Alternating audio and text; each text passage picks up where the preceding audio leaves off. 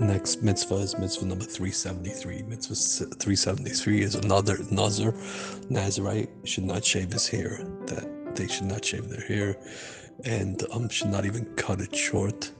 Couldn't should not cut it at all. And they have to if they cut if they shave their hair they would get lashes. Um, obviously they would have to be warned about it and it would be based on a person is allowed to um, is allowed to uh, scratch his hair, his head, is here, and wash his wash his hair, and then you know separate it with his fingernails. And if something falls out, it falls out, but that's not considered cutting his hair.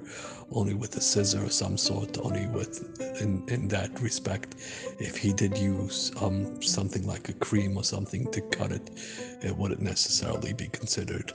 Uh, uh, uh, it wouldn't be considered like he like he um shaved it.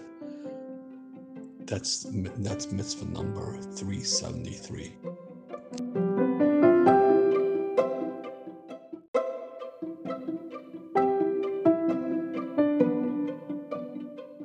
Mitzvah number 374 is that a should grow his hair, a Nazarite should grow his hair.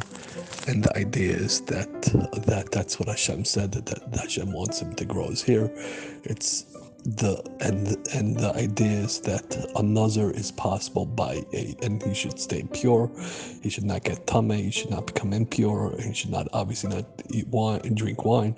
And at the same time he should grow his hair. And it's possible for a man woman and child to become a nazar it is not possible for a non-jew to become a nazar